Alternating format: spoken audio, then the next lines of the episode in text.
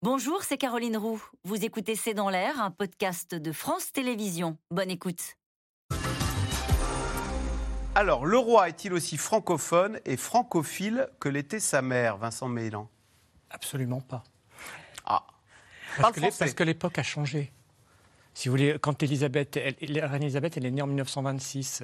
Euh, le cinéma muet, euh, ça termine en 23. Donc ça donne une idée. À l'époque, tout le monde parlait français. C'était la langue diplomatique par excellence. Le prince Charles, et encore plus le prince William, le, prince Charles parle français, mais il n'a pas du tout la familiarité avec la culture francophone, avec la culture française qu'avait sa mère et sa grand-mère. Et le prince William n'en a quasiment aucune. Donc c'est aussi une évolution, là aussi, du monde. Je veux dire, la suprématie de la culture française, elle n'existe plus depuis euh, la Seconde Guerre mondiale. Donc le prince Charles, il est de son époque. Le roi Charles. le, roi Charles. Donc c'est un peu ça que nous, Français, nous allons enterrer lundi.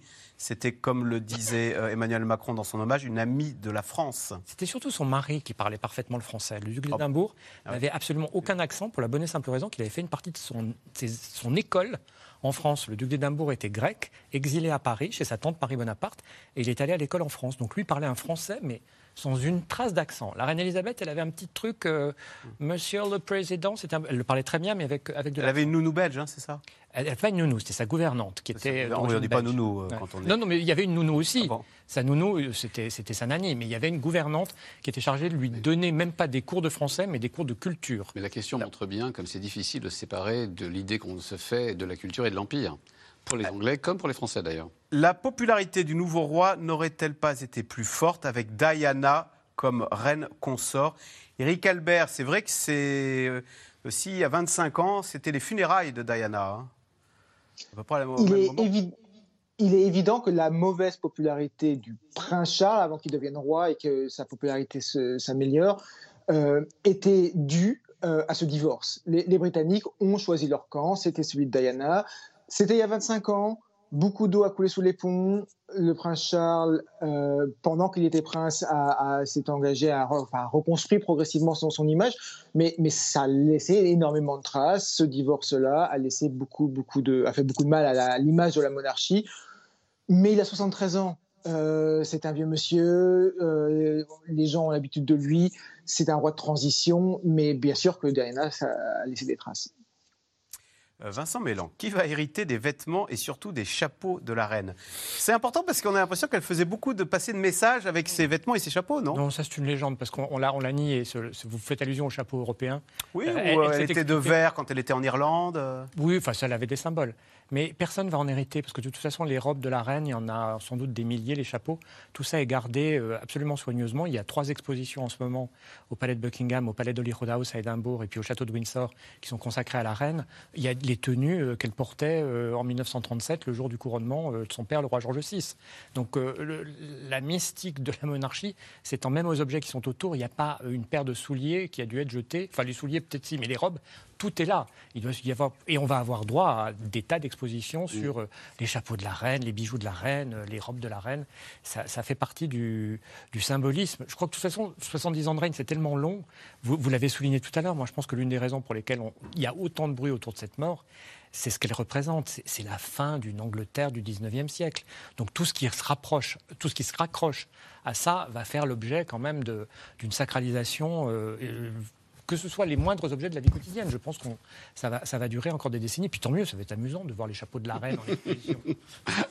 Éric Albert, comment la sécurité britannique se prépare-t-elle à gérer les funérailles de la reine? On imagine que les autorités sont sur les dents. Il y a eu deux policiers poignardés d'ailleurs à Londres, dans le centre de Londres. Il y a eu deux policiers poignardés sur une affaire qui n'est ni terroriste ni liée à, la royauté, mais effectivement. Euh, et on attend donc environ 10 000 policiers dans les rues de Londres, 36 km de barrières. Euh, 200 euh, chefs d'État ou de gouvernement qui seront, euh, pardon, une centaine de chefs d'État ou de gouvernement qui seront présents, euh, ça va être extrêmement difficile. C'est à tel point difficile que il y a tellement de chefs d'État et de gouvernement qui seront amenés à la baie de Westminster en bus ensemble, sauf le président Biden qui a réussi à obtenir une exception. Et ça fait visiblement grincer des dents. Il y avait un article du Guardian là-dessus. Ça fait grincer des dents un certain nombre de, de têtes couronnées du Moyen-Orient qui trouvent que quand même prendre le bus avec les autres, c'est pas tout à fait de leur standing. C'est ce que je vous racontais tout à l'heure. Oui. Non, c'est ce que je vous racontais tout à l'heure. Effectivement, cet article du Guardian est très drôle parce qu'il explique en fait que tout, y compris l'empereur du Japon, euh, et, euh, le bus? Ceux qui aiment Elisabeth prendront le bus, voilà.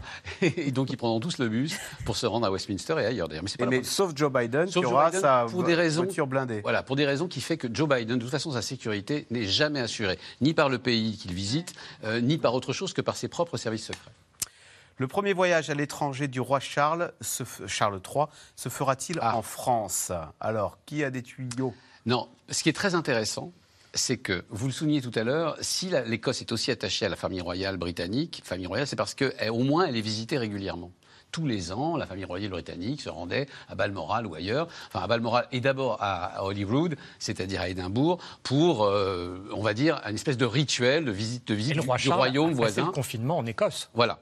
Sauf que la question se pose, quand on est chef d'État de 14 autres pays, pourquoi au fond, devrait-il absolument vivre toute l'année en Royaume-Uni, alors qu'il, puisqu'il est roi du, Canada, il pourrait passer deux mois au Canada, trois mois en, Nouvelle-Zélande, deux mois en Australie, et pourquoi pas en Jamaïque, et Antigua et Barbuda. Vous voyez ce que je veux dire? Pourquoi est-ce que le roi d'Angleterre serait le, chef d'État de pays qui ne visite pratiquement jamais? Et donc, en fait, il y a des pays dans lesquels il va probablement se rendre assez rapidement, le Canada, l'Australie, et des pays dans lesquels il ne sera pas bien accueilli. C'est notamment tous les cas de ces, pays des, Caraïbes, qui ont un rapport avec, un, la, famille royale très compliquée à cause de l'esclavage et de la colonisation, et deux, avec un roi qui s'appelle Charles. Et oui, parce que Charles, votre article est, brillant à, ce sujet. je ne cherche pas à le citer, j'essaie simplement de dire, quand on s'appelle Charles et qu'on est roi d'Angleterre, on doit se souvenir que le Charles d'avant, avant le Charles III, Charles II, a esclavagisé, permis l'esclavage, ah par exemple, de 600 000 Jamaïcains noirs venus d'Afrique et qui ont été esclaves pendant un siècle et demi après, euh, pendant un siècle et demi en Jamaïque. Et donc ce Charles-là, ce Charles III, ne sera pas forcément accueilli à bras ouverts en Jamaïque et ailleurs. Éric Albert, question de Sandrine dans le territoire de Belfort. Qui a autorisé Andrew, donc le prince Andrew, euh, qui a été banni de la royauté, donc on dit plus prince, à mettre son uniforme militaire pour euh, la veillée des princes? C'est vrai qu'on l'a vu euh, en uniforme militaire. Et donc on sait que Andrew euh, a été éclaboussé par euh, le scandale Epstein. Hein.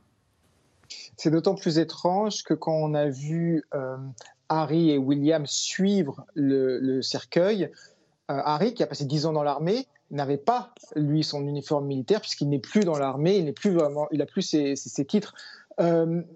Tout ça fait partie de négociations internes à la famille royale, d'obscurs protocoles, plus euh, des protocoles qu'ils veulent bien prendre en ce moment quand, ils ont envie.